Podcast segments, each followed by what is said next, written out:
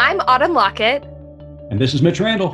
And you're listening to Good Faith Weekly. Welcome to this week's episode of Good Faith Weekly. And on this episode, Autumn and I are going to catch up, talk a little bit about the marathon signing of executive orders from President Joe Biden.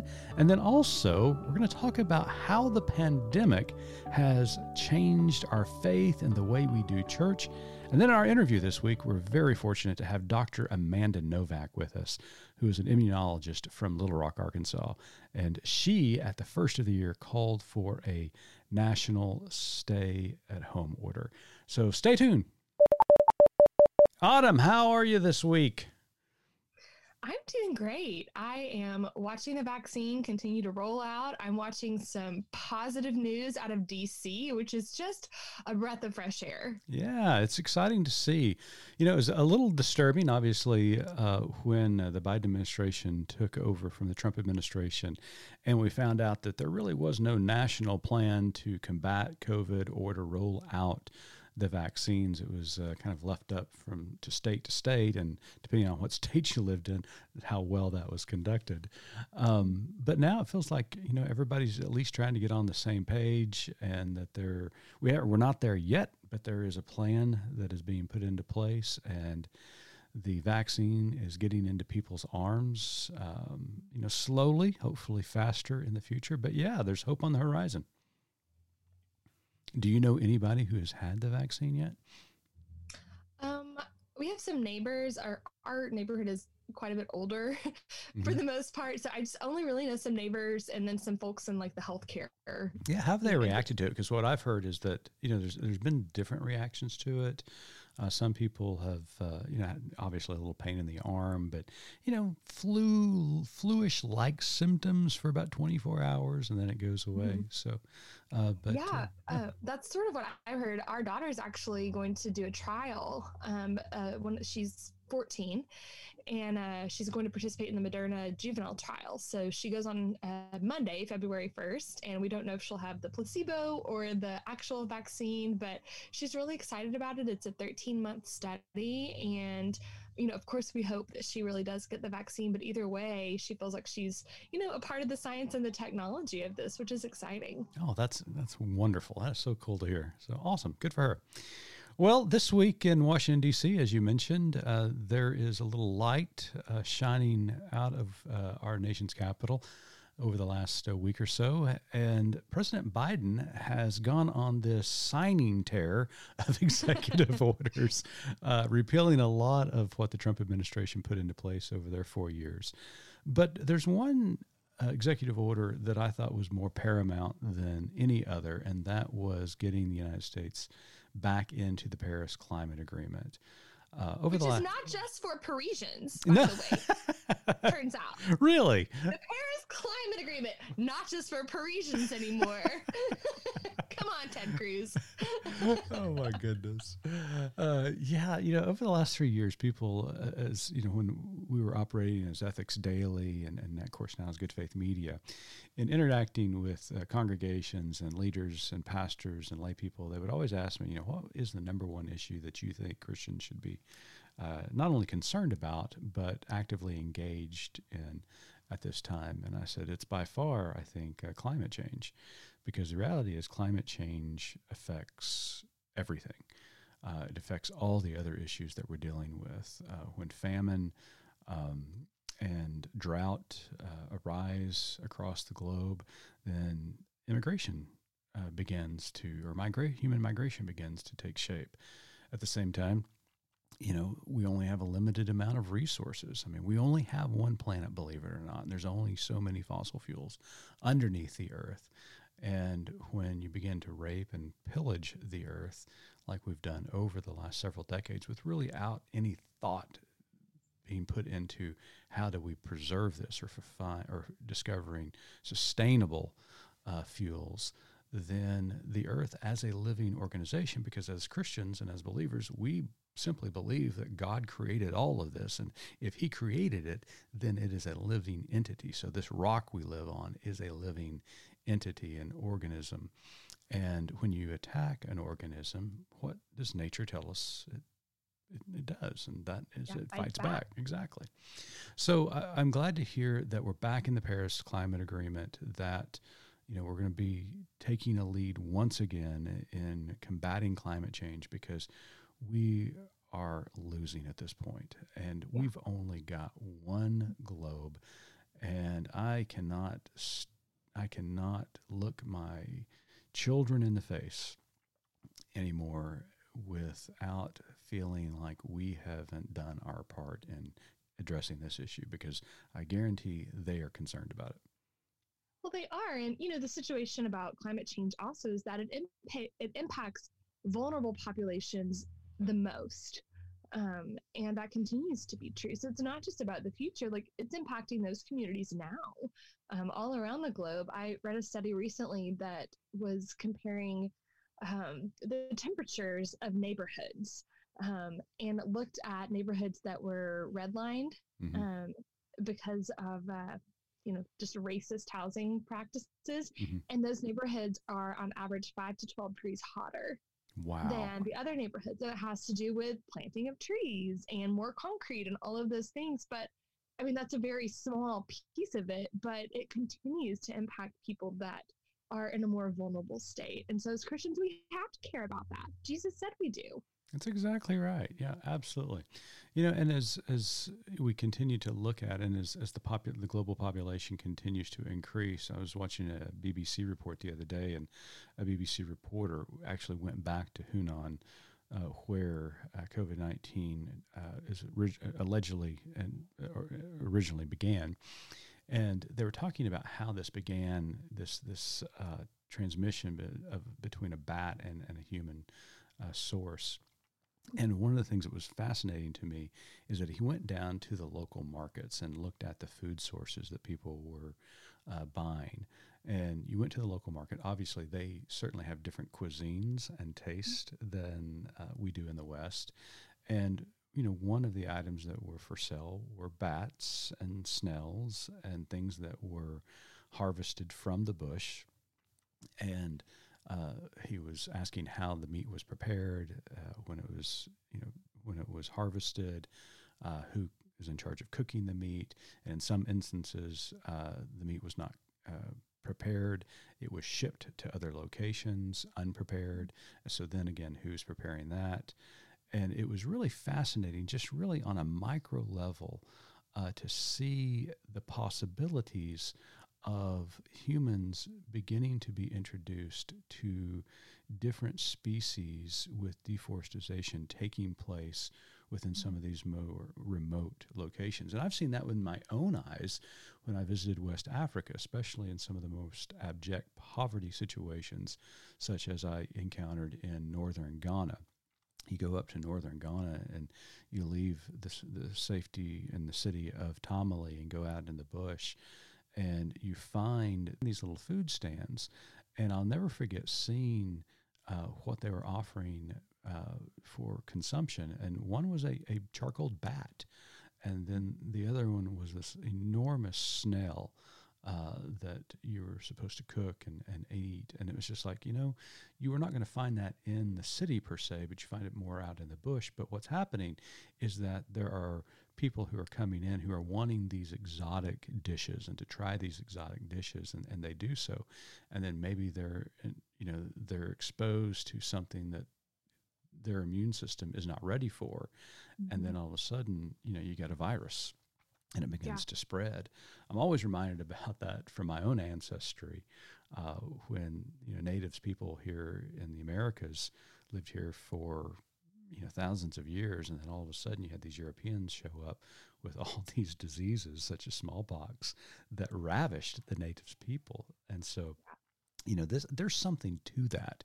So to me if we uh, if we combat climate change if we take aggressive actions towards it and, and try to find more sustainable f- sources of fuel and educate people everywhere around the world then maybe just maybe that some of the diseases that we're facing like covid-19 could be eliminated even before they uh, the people the people are exposed to it Yeah, absolutely well, speaking of COVID 19, uh, my article this week at uh, goodfaithmedia.org was about how this pandemic has reshaped my faith.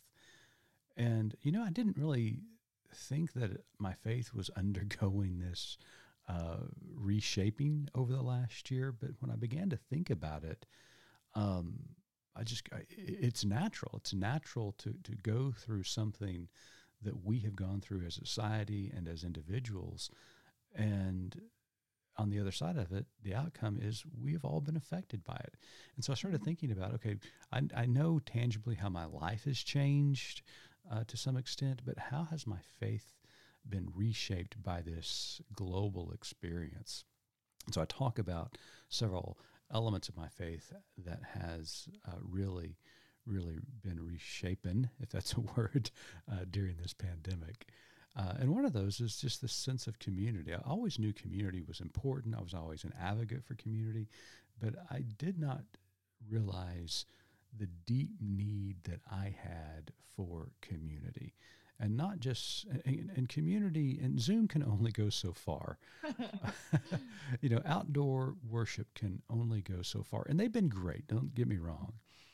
But there's something about sitting across the table with some friends or family and, and sharing a cup of coffee or a meal and having authentic and genuine conversations that I deeply miss, or even the in person worship uh, experience with my you know, fellow sojourners in faith. Uh, that sense of relational community is really missed, and I miss it greatly. Yeah, you didn't realize how much you took it for granted. You know, mm-hmm. I feel like personally, like we've done a pretty good job of keeping in contact with folks who are in our circle, you know, on the phone, text, Zoom, sure. that kind of thing.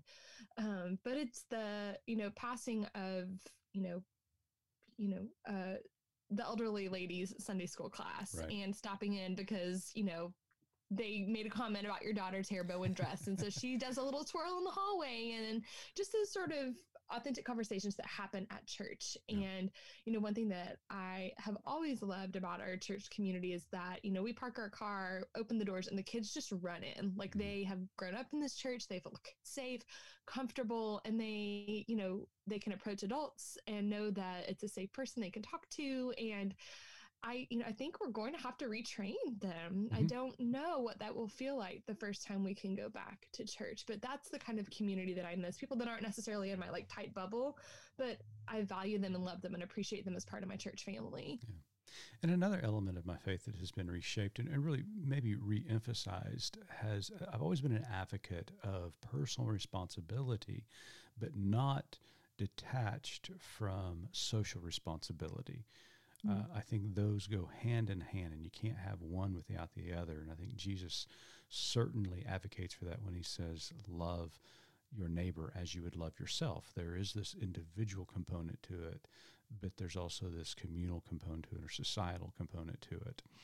And so, seeing what's happened over the last year, especially regarding social distancing and mask wearing and some of the kickback that we've seen across the country regarding those two practices, I've been reminded that it is a Christian teaching to not only take personal responsibility for oneself, but also just as important, if not more important, because Jesus talks about serving others.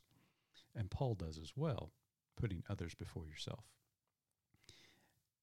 the importance of by taking care of yourself, you're taking care of others. And by taking care of others, you're taking care of self. And so mm-hmm. this inter, this inter, uh, I guess, intertwine of, um, of personal and social responsibility as a cent- central Christian teaching. And that that's really stuck out to me in, in the last year. And, and I come out of this pandemic. Hopefully, we're on the way out of this pandemic uh, now, uh, more committed to that idea than ever before. Mm-hmm. Yeah, it it feels like it sort of goes against this like rugged individualism mm-hmm. that is America, and I think that's really what we've seen rear its really ugly head um, with that pushback to these kind of taking care of the community things. You know, we later in our our conversation with Dr. Novak, she talks about how if people had just the first couple of weeks of March or you know mid March when this happened, just stayed at home yeah. for two weeks, like this thing would have been gone. It would have been gone. We never it would have died out. The virus can't live. Like and I when she talked about that, I just I just got chills. I'm like, we we missed it. Yep. We did. We missed our opportunity to take care of ourselves and to take care of other people. So before we get look at our now, now look at our numbers Right. of people who have died because of that. Yeah, absolutely. You know, before we uh, jump to our interview with Dr. Novak, let me just ask you looking back on this last year, has your faith been reshaped, reformed somehow? Yeah, I de- I definitely think that it has. Um, it's been you know it's been a pandemic which has felt very like you're standing on shaky ground. Mhm. Um, as someone who likes, I, I- we all like to have control, but you know, there's a, there are a lot of plates spinning in our family already, and so I feel like the pandemic has made things really unsteady, and it feels a bit to me m- my faith and my anxiety have become more intertwined. um, sort of like someone has has thrown a rubber ball inside of a, a small room, and it's just sort of ricocheting all around, but. You know, my faith still continues to outpace my anxiety, mm. and for that, I'm thankful. So I just heard you say the Holy Spirit speaks through your anxiety.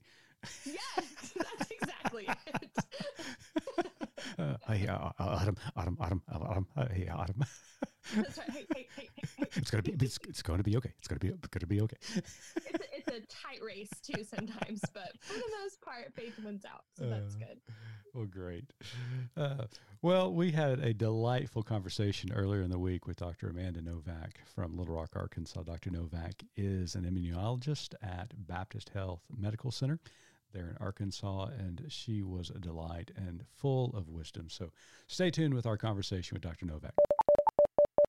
Lott Carey is proud to bring you conversations with some of the best and brightest pastors coast to coast. Our new podcast, Pilgrimages of Striving and Thriving, delivers wisdom from the Black church for the whole church. Find us wherever you get your podcast or listen online at lottcarey.org. That's L O T T C A R E Y dot org. We look forward to the pilgrimage with you.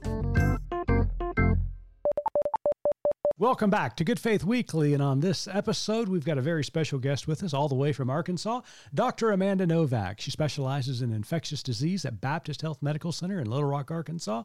She provides infectious disease con- consults. She's married with three children and loves living in her state of Arkansas. They like to hike, camp, ride bicycles as a family, and they're honored to be a part of the foster care community there in Little Rock and are members at Argenta United Methodist Church. Dr. Novak, welcome to Good Faith Weekly. Well, thank you. It's great to be here. Well, we are We're so glad. glad that you're here. Um, so, practicing medicine in a global pandemic surely is really challenging. But before we dig into all of the science, um, how are you and your family coping? How old are your kiddos? So they are 17, 15, and just turned 11. Um, our 17 year old is actually a senior and uh, will be graduating this spring. And um, it, it's certainly been rough at times. It is. um you know, Henry, the 15 year old, is in ninth grade, and um, that was a big transition anyway. And and I think um, most 15 year olds feel like uh, like their case is special, and that their um, their struggles are the the biggest, worst struggles. And um, and then our 11 year old is just very very social. She just always wants to be going and doing and playing with her friends. And um, and so th- there's just been a lot of challenges. I will say we've gotten uh, creative in the ways that um, we do family time. Um, and and there's really been some very sweet special moments in there too. It's forced all of us to um, to huddle down a little bit more and to spend more time together where we were sort of running all over town um, you know, trying to get everyone to their various practices and that sort of thing. It, a lot of it now um, we do from home, we do on Zoom, and uh, we'll even all sit at the table and do our various uh, online assignments together. And um, so I do, I think that. Um, I don't want to speak too soon, but it, feels like the worst is behind us. Good. Just, uh, they've really learned to cope, and they've really um, you know they have a new optimism too about about going forward. And so that's really helped all of us at home. That's great. Well i certainly feel for all parents out there who have had to weather this storm uh, during the pandemic. I've got two college age students, and uh, one of them graduated during the pandemic. Another one is still in school, and I've been telling them all along, you know, just think about the great story you're going to have one of these days when you gather around your kids and grandkids. And of course, they just roll their eyes at me, which I'm quite certain your high school kids roll their eyes at you as well. Absolutely, absolutely. uh, well, I'm glad everybody's doing well, and I agree. I mean, you know, especially the last couple of weeks with the announcement of uh, the the vaccines and of course what's going on in the country politically, there does seem to be this new optimism in the air, and so I'm glad to hear you echo that. Well, You are located in practice medicine in the great state of Arkansas. So let me just begin by asking you how are COVID cases trending in Arkansas? And can you and your colleagues point to any factor that contributed to the recent rise in cases over the last couple of months? Yeah, so in Arkansas, um, you know, it's a very rural state in general. Um, you know, there's about seven counties that, that make up most of the population and most of the cases. And so um, early in the pandemic, I had probably I was a little too optimistic that uh, the way that Arkansans are spread out in these uh, more rural communities that somehow we would uh, not pass this virus around. And that's clearly not the case. People still uh, get together. And there was um, some concerning trends starting back even in September, uh, when when school went back to session, we started to see a, a crawl, a, slow uptick in cases, and then there was a little burst about ten days after Halloween, and then another little burst ten days after Thanksgiving, and then uh, I was really hoping that people would learn from Thanksgiving and uh, do Christmas differently, but um, but no, there was there was quite the surge, uh, really sort of starting on Christmas Day was when um, we started to see daily increases in the number of hospitalized patients. And then about 10 days after Christmas uh, is when it really felt overwhelming as far as record breaking new cases, record breaking hospitalizations, record breaking number of people on the ventilator. And um, so it, it felt uh, the acceleration of that felt very daunting and overwhelming, and it was not a very optimistic new year, really. Um, but then, you know, it, all of that Christmas um, consequence sort of started to calm da- back down, and and for the last ten days or so, we've we've seen lower numbers. I mean, still not where we want to be, but but we're not breaking records every day with new cases, and so it there's a little bit of calming in the community. I don't know if some of that is from. It, seems too early for the vaccine to have really made a, a, big difference as far as you know herd immunity or anything like that. Um, but the combination of the holidays being over, and and a little bit of some of that communal setting dying back down we, we've seen a little bit of improvement in the numbers. Yeah. I'm going to steal one of Autumn's questions, and she can steal one of mine later on, because at the first of the year, you did call for a shelter in place order. Um, and, and, I thought that was a very responsible and, and reasonable call to action but just as as you mentioned, you know, one of the things that has been concerning to me, and I've been watching the numbers the last couple of days, is that my two uh, kids, who, as I said, uh, are in college, who are home for college or home from uh, their school now, living with us, they've been working at a testing site here in Oklahoma City, Oklahoma.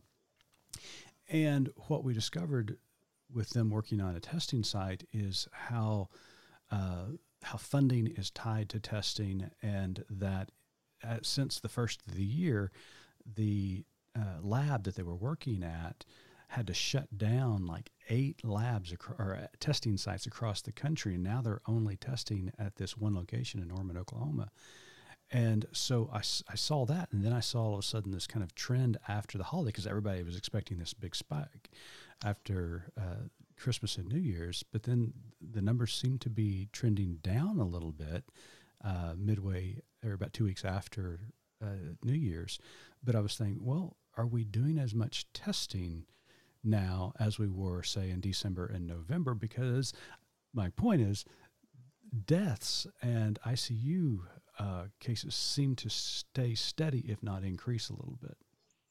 Right. And in fact, in Arkansas, we have certainly continued increase in deaths, um, mm-hmm. even even where other numbers have sort of flattened out. So I do think you know we talk about the percent positivity that that's that gauges how much of this is just over testing or testing too many people and we know in Arkansas the percent positivity has been over 10%, which is sort of this somewhat arbitrary cutoff, but it's been over 10% for several weeks. And so I do think um, certainly day-to-day testing can account for some of the day-to-day variations in the, the number of new cases that we identify.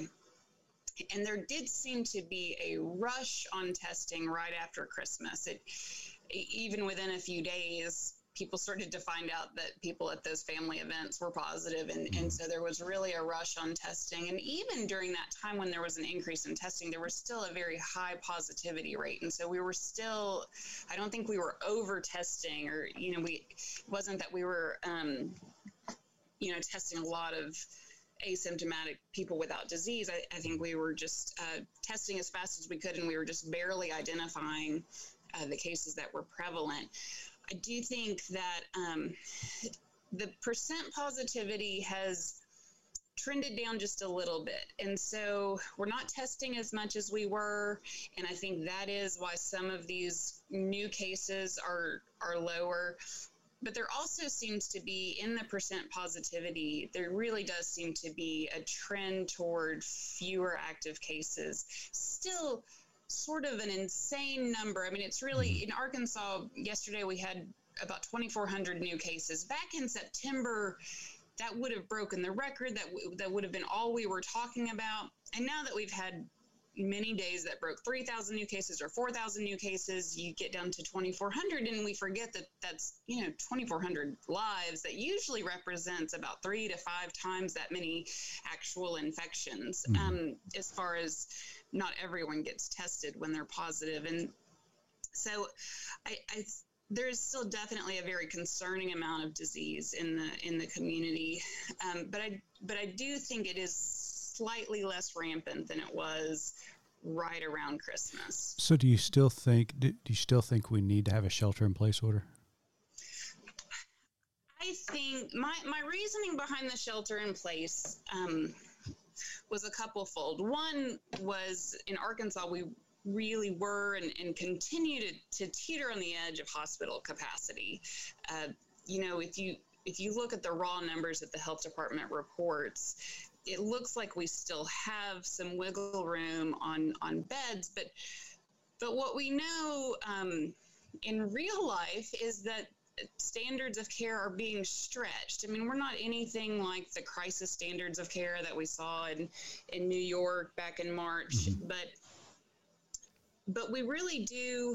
Um, just on the the ratios of, of nurses to patients, the fatigue of the staff, um, you know, the volume of, of patients that a physician is carrying or that a nurse is taking care of, all of those things are um, are really stretched to the point where, you know, people are not getting the best possible care as it is. And so part of my impetus for for pushing for a, a shelter in place was by the time you've gone over hospital capacity, it's two weeks before you can turn anything around. Sure. And so, um, so that was part of my motivation. Part of it is um, some of these deaths are unnecessary. That, uh, you know, even if cases are falling, you know, these are human lives um, that that a real period of prudence could have could have saved. And the other thing about shelter in place is that it's actually a pretty effective way um, to truly get things under control. If everyone shelters at the same time, then the virus has nowhere to go. And so, you know, I, tend to believe it in you know you could never logistically make this happen but if back in march or april the whole world had been able to go on quarantine at the same time then this would be over by now mm-hmm. the virus doesn't live on surfaces for very long it it doesn't tend to be transmitted by other animals i mean this is a person to person infection and by stopping person to person contact even for just a couple weeks you can dramatically decrease the amount of virus being transmitted in the community. And it really doesn't have anywhere to hide or stay. So if you stop that transmission, then you stop the disease. So, you know, I don't know that. Um, there's no easy answer when sure. it comes to shelter in place. Right. I think that now that we have vaccine, uh, there's a little bit more wiggle room. I think it's it's reasonable, certainly for people who have been vaccinated, to um, to go out and do a little bit more. We absolutely are still wearing masks. We're still um, socially distancing. We're still spreading out, but I don't worry. Most of much. us are, Dr. Novak. I say us. I really, I mean my family. I guess is really what I mean. Sure. Yeah. So we're still being careful, um, but there also is a little bit of added protection. I, right. you know, I, I worry less about those um, those really unexplained positives. I, you know, around Christmas, uh, people became. I'll back up. We saw people test positive who who really did not have any obvious risk factors. They had seen their daughter for a few hours, um, but you know they were spread out these were not the people that we saw back in the summer that were going to weddings with 100 people or you know these were people who were generally careful with very small lapses in masking and social distancing that were then testing positive. and i think the vaccine protects against that sort of thing yeah. so i think that this could end faster good that's good to hear. As a community work together and and committed to a couple weeks of sheltering in place. Yeah. We're so um, good at that kind of thing. Yeah, you know, I mean, boy, I, I don't know about Arkansans, but my fellow Okies are just fabulous at it. all on the same page. We're all working for a common cause, right? Preach, preach. Oh, yeah. So um, now that we have two types of vaccines on the market, we have another one on the way, sort of waiting in the wings what challenges are you encountering when it comes to distributing the vaccine? Oh and, my goodness. Right? That's a huge question. and then the, after that is uh, what do you think we can do better to get vaccines in the arms of citizens? Yeah. So uh, the obvious problem barrier is that there's just not enough vaccine to go around. And so, um, that certainly in Arkansas, but I think everyone's feeling that all over the country is that we have more people willing to get vaccine than we actually have vaccine. I think uh, another place that we've perhaps um, oh been led astray a little bit. I'm very uh, supportive and I, I, really advocate for underserved communities.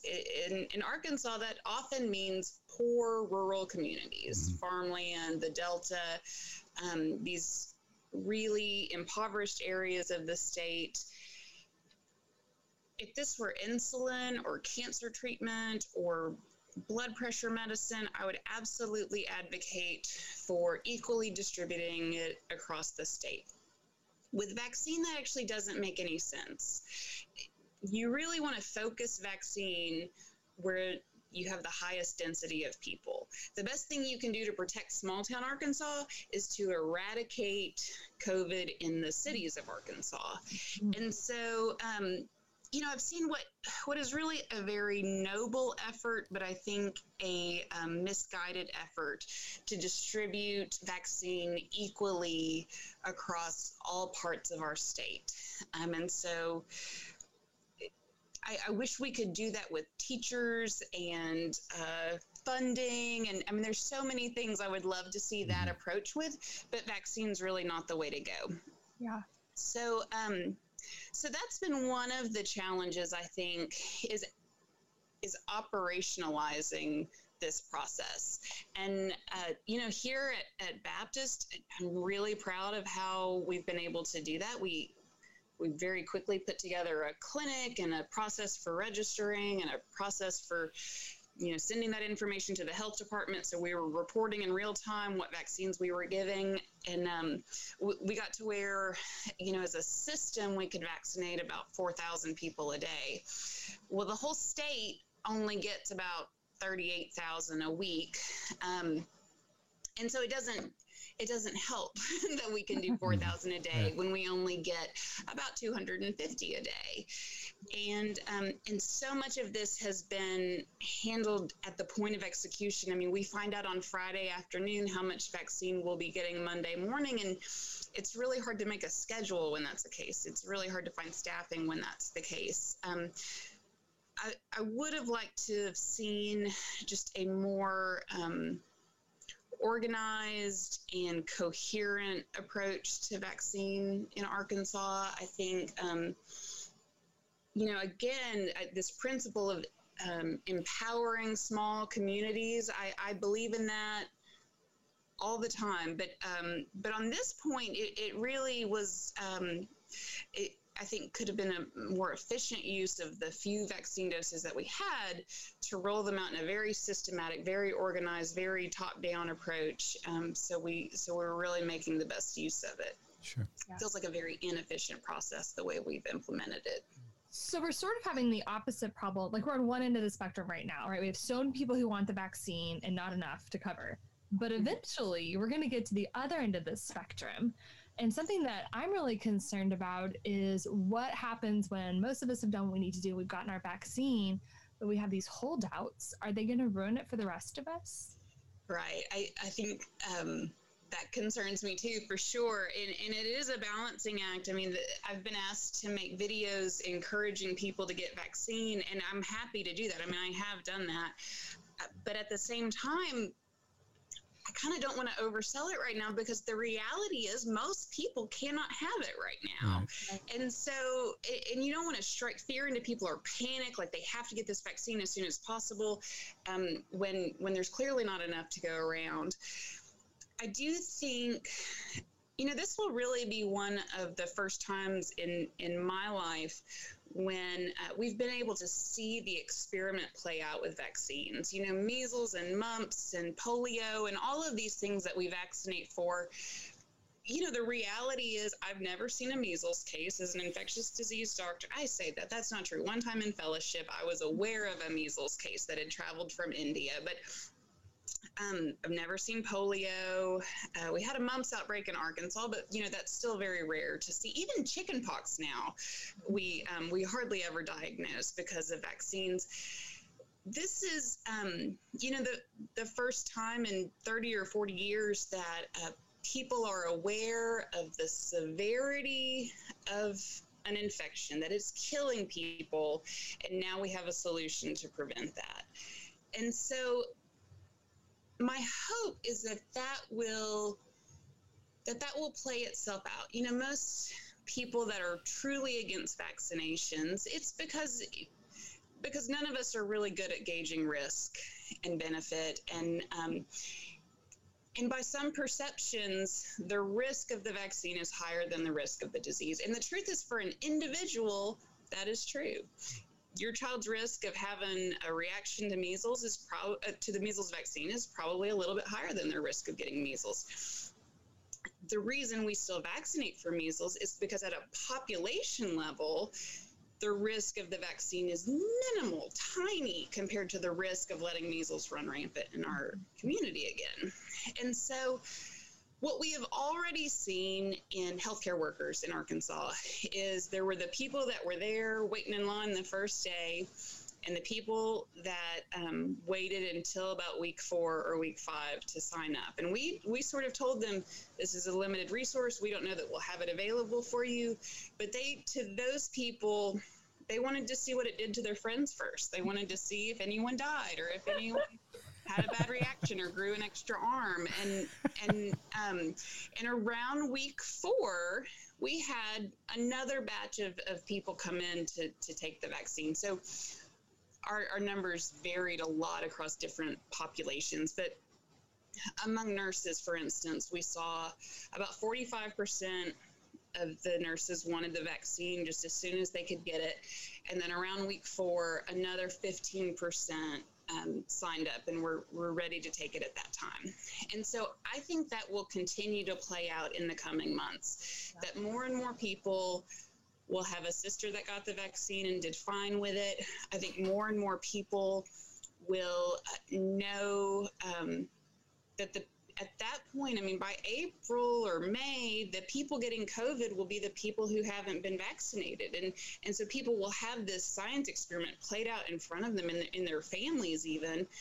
And I'm hopeful that um, with that sort of evidence, that's not so hypothetical, but actually playing out in people's lives, that there will be um, an increase in in uptake and we know that it's not a per- these are not perfect vaccines. They don't work 100% a, big part of making them work is is to use them across the board. So um, to protect the people who who can't mount a response who cannot become immune to it the way you protect those people is you know making all the people around them immune. And um and so it is important that we you know that we all do our part and that there is this herd immunity that there's um, efforts to vaccinate the majority of people. But i also i think that you know there's benefit to the individual that gets the vaccine. And i think more and more people will see that and will um, will choose to get that protection for themselves when they're seeing in real life how it plays out for other people I certainly hope you're right. I mean, from our end, we get we get people from both spectrums, uh, both sides of the spectrum, who are against vaccination. You got people who are anti-vaxxers, who you know just don't like vaccinations in general, and then you've got the crazies out there that think there's a microchip put in you're going to be put into you by Bill Gates. But what you said, I think, is fascinating because you mentioned other. Uh, diseases that have been, you know, almost eradicated, and we had we interviewed John Barry uh, a few months ago, and uh, and John wrote this incredible book called The Great Influenza about the 1918 pandemic. And we asked him a similar question, and he said, "Well, I'll tell you. So the symptoms aren't uh, as bad as they were back in 1918. You had people walking around that were blue in the face, and you had blood coming out of their eyes and their ears. You know, people here, you know, they, they get a cough, they they get, they have flu-like symptoms. It's not until they get in the ICU, and the reality is we live in such a a healthy society, meaning modern medicine is a, a, a miracle that uh, has provided us a, a, healthy society. People don't see the smallpox, they don't see the mumps. They don't, they don't, it's not before their eyes, so they don't they don't see it, and therefore they feel like they're immune to it already, and and come up with these crazy theories. But I hope you're right. I hope that uh, everybody out there gets the jab, as my two uh, college age sons say. Get it and, and get it uh, quickly, and hopefully the distribution will go well. Hey, is there any reason we should be worried about these variants uh, coming out of the UK, and especially the one out of South Africa? So, hmm, I, I will say that I think there is some evidence that our vaccines and our natural immunity um, is not all for naught. That that um, there is some cross immunity uh, but yes, I, I am concerned about these variants, even the ones that um, that seem to be, uh, we would say, they're no more virulent. So the, the actual, if you catch this variant, your disease will be, you'll get just as sick as if you had our old homegrown variety. Um, but the transmissibility, how contagious they are, that's really um, how they differ. And we haven't been great at controlling a pandemic with a marginally contagious version of this virus. You take something that's 50 or 70% more transmissible, and it's pretty daunting to think how we're going to manage to not spread that all around. Um, so I do think they could be, they, they, could certainly delay the end of the pandemic. I ultimately, I don't think that um, they're going to go on and on and on. Yeah. But it, it, they could put us several months behind schedule for sure.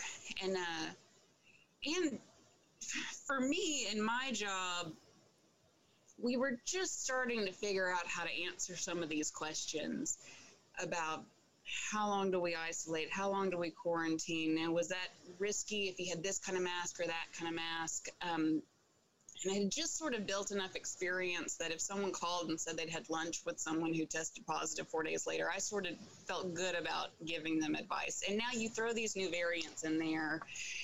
And the truth is, I, I don't know how they behave. I know um, what we've learned so far is that they seem to be more contagious. They seem to bind to the respiratory tract more fiercely, and so it takes less of it to infect somebody.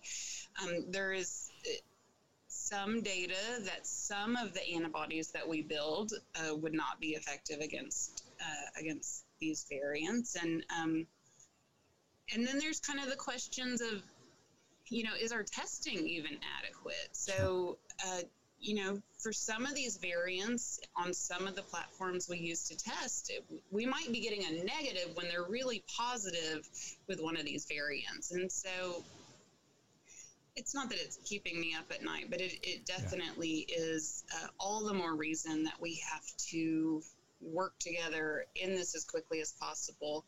The, the more time we allow this to fester in our society, the the more opportunity there is for those variants to arise. And sure. so, um, yeah, it kind of game on is right. how I heard about right. Well, Dr. Novak, thank you so much for sharing your expertise with us. We've got two really quick questions to conclude our interview with that Autumn is going to ask. But uh, you know, I just I just want to thank you so much for all the work that you and your colleagues are doing there in Arkansas and across the country and across the globe uh, trying to take care of all of us and keep us safe. And we just can't thank you enough. Well, thank you. It's been a pleasure. So, we are approaching a year, um, or it has been a year, since the first cases of COVID 19 were reported here in the US. Um, as a Christian, can you tell us how the pandemic has affected your faith?